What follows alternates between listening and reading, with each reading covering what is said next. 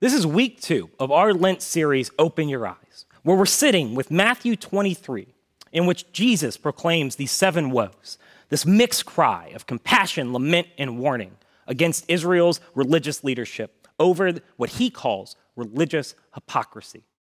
That is, spiritual blindness developed when we, the people of God, use religion to mask our brokenness, developing blind spots about who we are and how we're impacting others, failing to practice what we preach, and betraying the values we're called to hold and the ones we profess.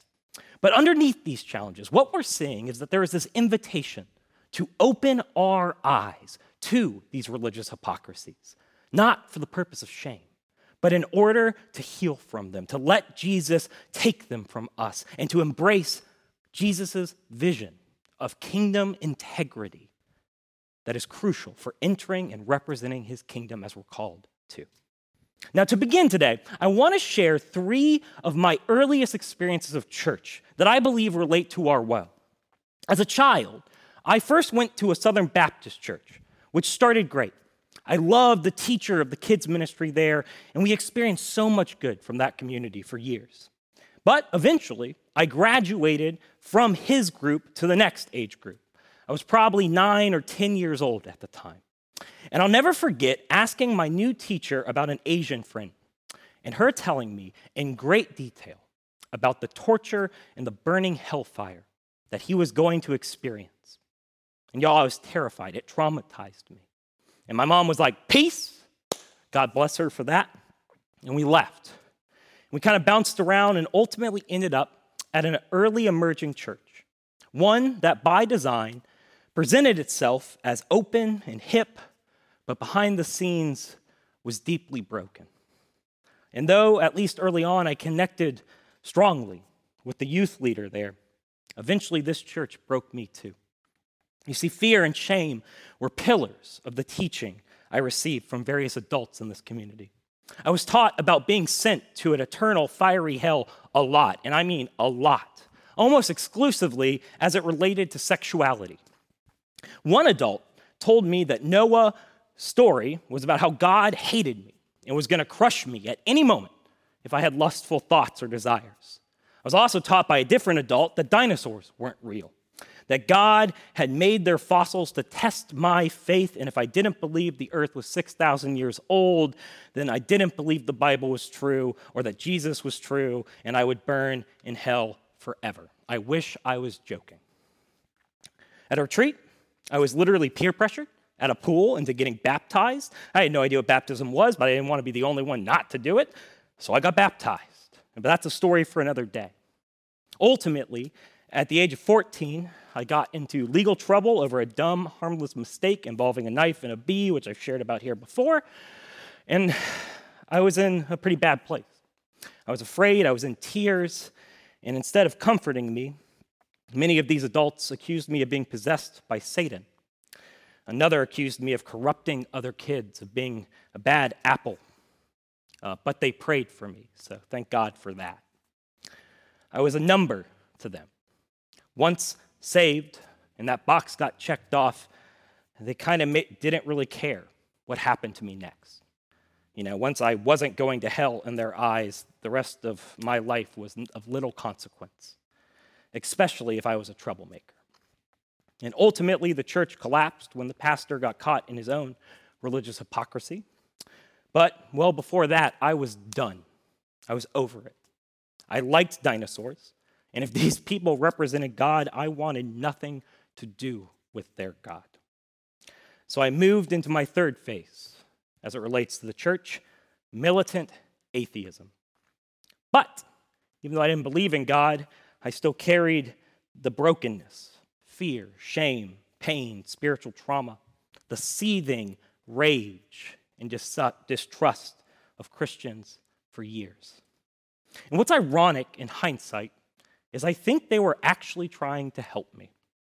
It doesn't excuse it or what they did, but they were just blind to their brokenness and how their invitation of Jesus got filtered through it and poured onto me which is what Jesus' second woe is all about.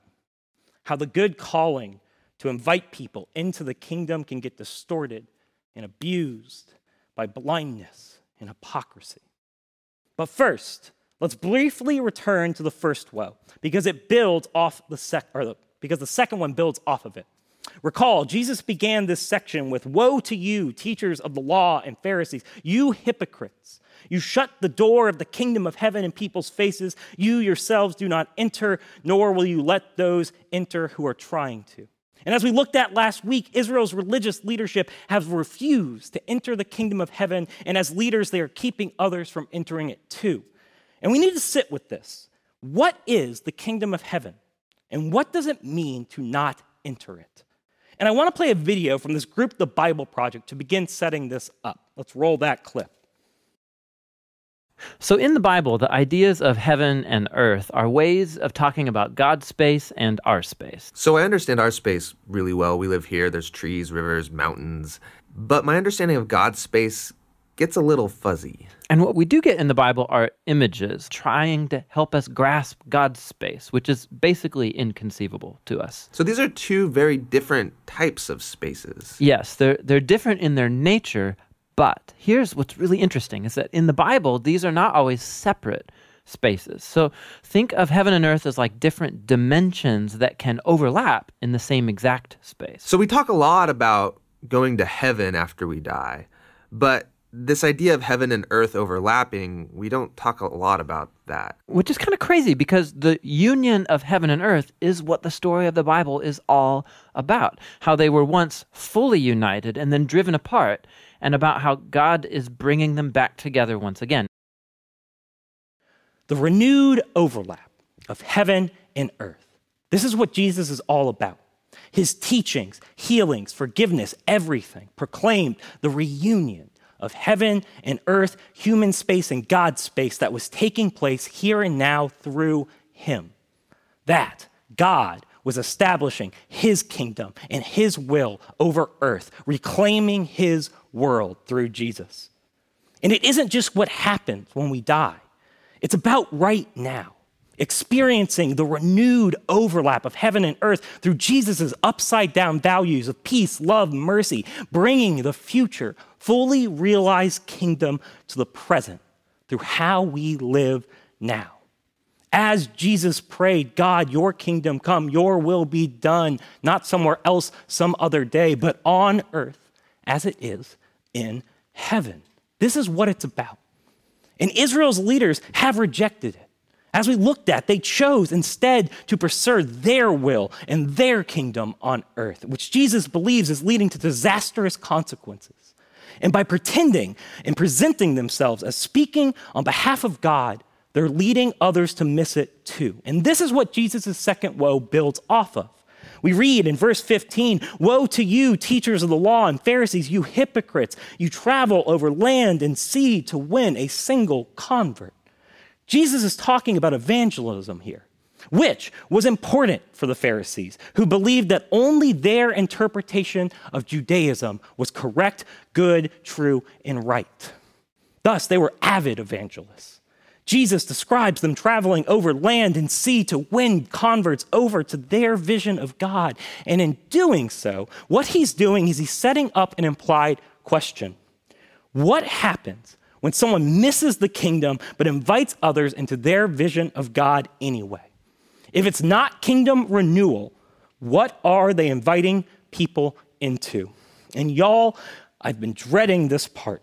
Jesus continues and when you have succeeded, you make them twice as much a child of hell as you are. So, let's talk about hell. Now, if you're like me, hearing a pastor even say the word hell makes you uncomfortable. As I shared, I have deep spiritual trauma with how this was used abusively as a child. So hear me. I approach texts like this with extreme trepidation. I know how damaging they can be when they are taught incorrectly, and if you feel uncomfortable, you are not alone. But it's in the text. We can't avoid it.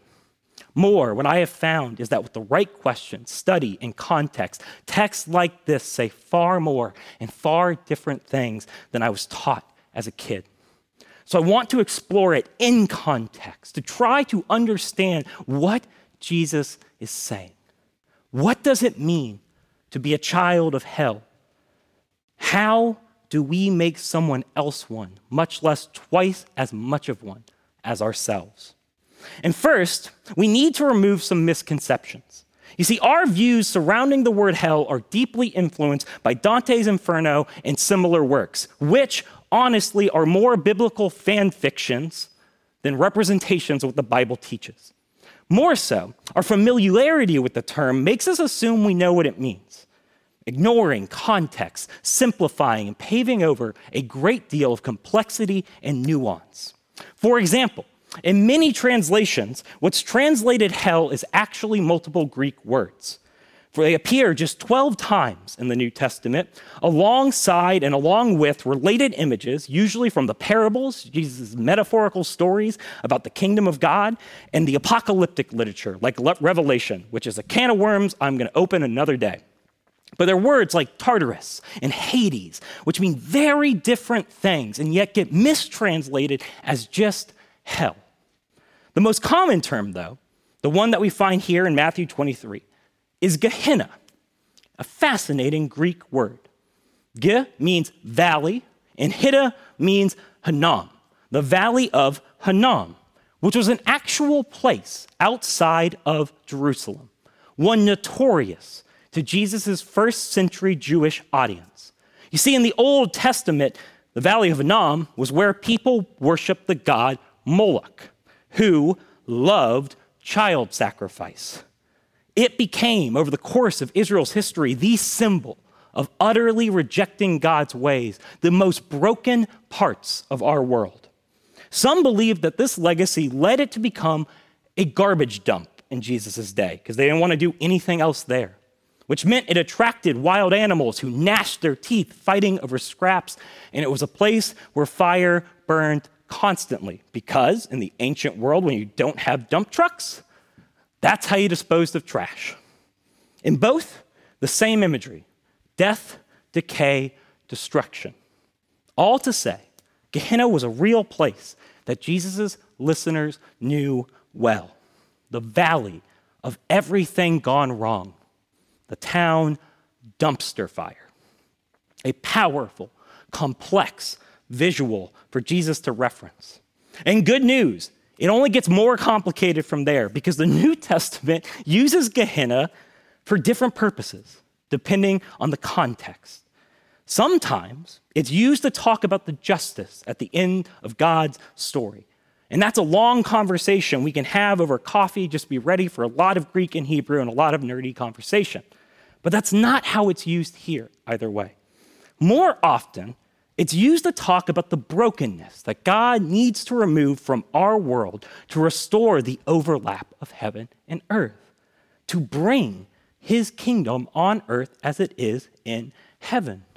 To which you might say, but why such volatile language, Pastor Mike? Can't Jesus just call that stuff bad? To which I would say, no. Some things in our world need the strongest, most loaded language. Complex, hard hitting words that reflect the realities they describe.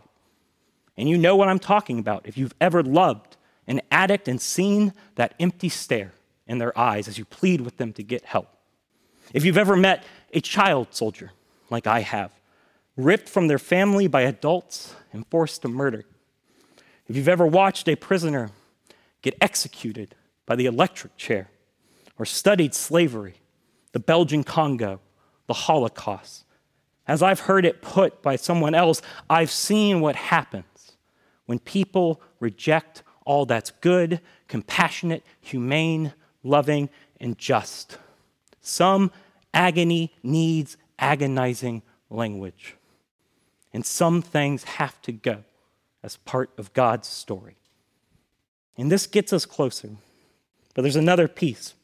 You see, it's not a synonym for this word, but sometimes Gehenna is used in the same way for the similar purposes as the Hebrew word Sheol. Now, Sheol is a morally neutral term for the grave, the dirt, where we go when we die. In the Hebrew worldview, everyone goes to Sheol eventually, good or bad. No one avoids Sheol, the grave, death, forever. But what they did believe was that one could hasten their arrival to Sheol through how they lived. And through how they lived, they could lead others to it as well. You see, what the Old Testament authors do is they use the rhetoric of Sheol to talk about two ways of being alive here and now. On one hand, the way of life that's actually life, living vitally connected to God as we are intended to, experiencing and creating peace and wholeness in our lives. Then, on the other hand, they talked about the way of life that's death, that leads to Sheol, living disconnected from God, experiencing and creating brokenness, despair, and destruction. When you combine these last two points, you land on how Jesus uses Gehenna here in Matthew 23. Jesus used heaven to talk about life that flows out of entering the kingdom of heaven now, creating healing, justice, grace, love for ourselves and our world. And in the same way, the New Testament often uses Gehenna to talk about what flows out of us choosing its opposite here and now. James, talking about the damage caused by abusive speech, writes The tongue also is a fire, a world of evil among the parts of the body. It corrupts the whole body, sets the course of one's life on fire, and is itself set on fire by hell, Gehenna. Jesus does the same thing when he teaches on anger, hate, contempt, justifi- or objectification, unforgiveness using Gehenna to ask, Are we building heaven or hell on earth? To talk about who we are now, how our hearts and our actions can have real disastrous effects on our world indifference, injustice, violence, using the most heightened rhetoric he can to implore his audience with the strongest language possible to embrace his kingdom, to let him get the hell out of us here and now, which makes sense in this text. He isn't talking to non believers, he's talking to devout religious people. And he's talking about not what happens when they die, but the consequences of their path. Jesus has urged them repeatedly to return to their calling a light to the nations, a kingdom of peace, through whom God shows the world who he is. One that models God's love, which doesn't wield a sword, doesn't perpetuate what's broken our world, but instead, what have they wanted? They've wanted the Messiah to lead them to war with Rome. And Jesus has warned them repeatedly of the disaster that will come if they betray their God given calling and they try to fight Rome with Rome's tools which they respond to this warning with what? By rejecting him and killing him. And guess what? In 66 AD, Israel revolts and Rome crushes them. They crucify thousands over the course of days. They destroy Jerusalem and the temple. In their blindness and religious hypocrisy, they're leading an entire nation away from the kingdom of healing towards destruction, traveling over land and sea to make children of Gehenna, not peace, building hell on earth. Y'all, I think that deserves the strongest of language. But what does twice that mean? Well, think about it. When someone seeks out spiritual guides, what are they searching for?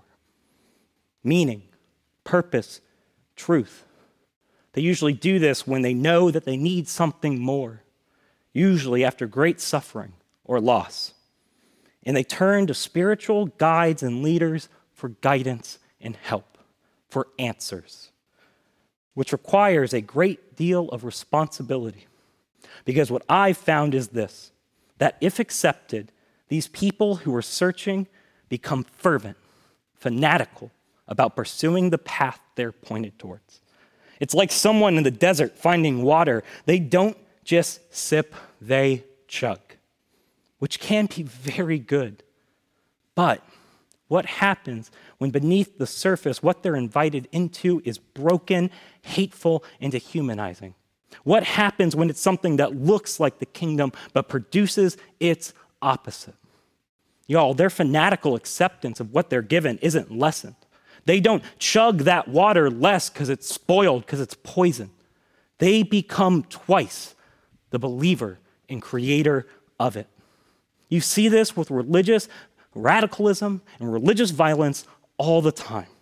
Converts become the largest conduits of destruction because they believed, they trusted those who told them that this is what God wants for them. This is who God is. And in smaller ways, this was me. I rejected those churches, but absorbed their brokenness. I wholeheartedly embraced their fundamentalism as a militant atheist, becoming twice the child of judgmentalism as they were, just directed at different people. I wholeheartedly embraced their anger and resentment towards others, becoming twice the child of contempt, especially of Christians. I wholeheartedly embraced their fear, becoming a child of shame twice as much as they were, hating myself thoroughly. The brokenness became my own, and I sought to create twice the hell on earth as was created for me. That only changed when that path of destruction I was set on of myself, my soul, my humanity made me seek answers again. And I'm so grateful that I was led to guides who invited me into something very different. All of the healing and love of God that I have found in my life has come from the fact that they did. That in my first conversation with a pastor since childhood, he told me, an utterly broken person, God doesn't hate you, He loves you. That, at bottom, I met someone who radiated peace, who radiated love, who didn't try to sell me something, and instead just shared his story, telling me the worst things he'd done, how he'd encountered Jesus, and how on the other side he'd found healing, he'd found peace, and I wanted that. I wanted that so badly. I ran to it. People who humbly invited me to the kingdom of heaven here and now as it was truly meant to be. One very different than I had been given. And I want to close with some things from my story that point to what it might mean to embrace kingdom integrity and how we invite others into Jesus' kingdom. First, enter the kingdom before trying to invite others into it. We can't invite people into a story of healing that we haven't found ourselves. We must first embrace self honesty, willingness, and openness about our brokenness and find healing in it before trying to show other people the way there.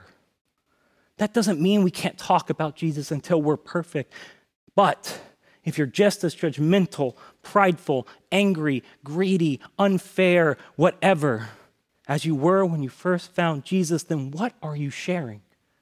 What story are you giving other people? What are you inviting them into? We need to at least be moving towards Him, to at least be more like Him, to at least have experienced a little more of that overlap of heaven and earth now before, before we try to invite others into it. If we're just like who we were the day we found Him, then I think we risk inviting others into our brokenness instead of his kingdom. Live the life you want to share. Be in relationship. Have a disciple uh, relationship. Have a mentor. Be in a growth group. Serve. Seek counseling. Get help. Walk the road of healing first. Then share your story. Because again, if you aren't sharing a story of kingdom trans- transformation, you're probably sharing wounds. Second, share the kingdom in relationship with people and honor their story as you'd want them to honor yours. The Pharisees saw those they were tasked with reaching as less than themselves, as objects to be won, not subjects, not human beings to be loved, not as equally dignified and complex and worthy as themselves. And when you do that, you turn religion into manipulation. You stop asking, How do I love this person? How do I care for this person? How do I serve this person? And you start asking, How can I win them? How can I make them believe or do what I want them to? And y'all, every time you're going to cause wounds with that mindset. We share the kingdom by living it out amongst others in relationship through how we approach life, our conflicts, our failures, our successes, our generosity. And when we do talk about Jesus, which should come after we show people Jesus through our lives, when we do talk about him, we do so seeing the person across the table from us, believer or not, as a fully fledged and worthy and dignified human being. Not an object to be won, but someone to be loved to be listened to as much as we talk, someone on their own journey with God that needs to be honored. If they say yes, honor their journey, love them. If they say no, honor their journey, love them. You aren't God. It's not your job to make people believe. Just reflect Him and love them. Third, and this is the hardest one to do Stick to your story. You can't control or make others agree with you or have the right ideas. All you have is your story, and all you can do is share it. Your story, and it's simple three ingredients Who were you? What happened? Who are you now? I was broken. I encountered the loving God of Jesus. And that rage that ate away at my soul for the first time my life began to fade and I began to find peace. That's it. What's your story? How are you increasingly finding the overlap of heaven and earth, entering his kingdom through how you care for the poor in humility, through how you love in an alien way in a world that's often so hateful? Your story how you live here and now, that's your witness. And I promise you, it means more than passing along nice ideas with a religious mask. Stick to your story. So, as we head into communion, I want us to remember and reflect on how Jesus gave himself in love and invited us into his kingdom, the overlap of heaven and earth, his story here and now and how that is good news. I want us to reflect and to ask ourselves where do I need to lay down my religious hypocrisies in this area and let Jesus heal my blindness? Where do I need to find my own story of kingdom healing, both for myself, but also so we can give it away and take part in God's healing of this world here and now. On the night he gave himself for us, he took bread, gave thanks to you, he broke the bread and gave it to his disciples, saying, Take, eat, this is my body, which is given for you. Do this in remembrance of me. When the supper ended, he took the cup, he gave thanks to you, gave it to his disciples, and said, Drink from this, all of you. This is my blood of the new covenant poured out in remembrance of me, for you and for many, for the forgiveness of sins. Do this as often as you drink it in remembrance of me. Let us pray. Pour out your Holy Spirit on us gathered here and on these gifts of bread and wine. Make them for us the body and blood of Christ, that we may be for the world the body of Christ, redeemed by his blood. Amen.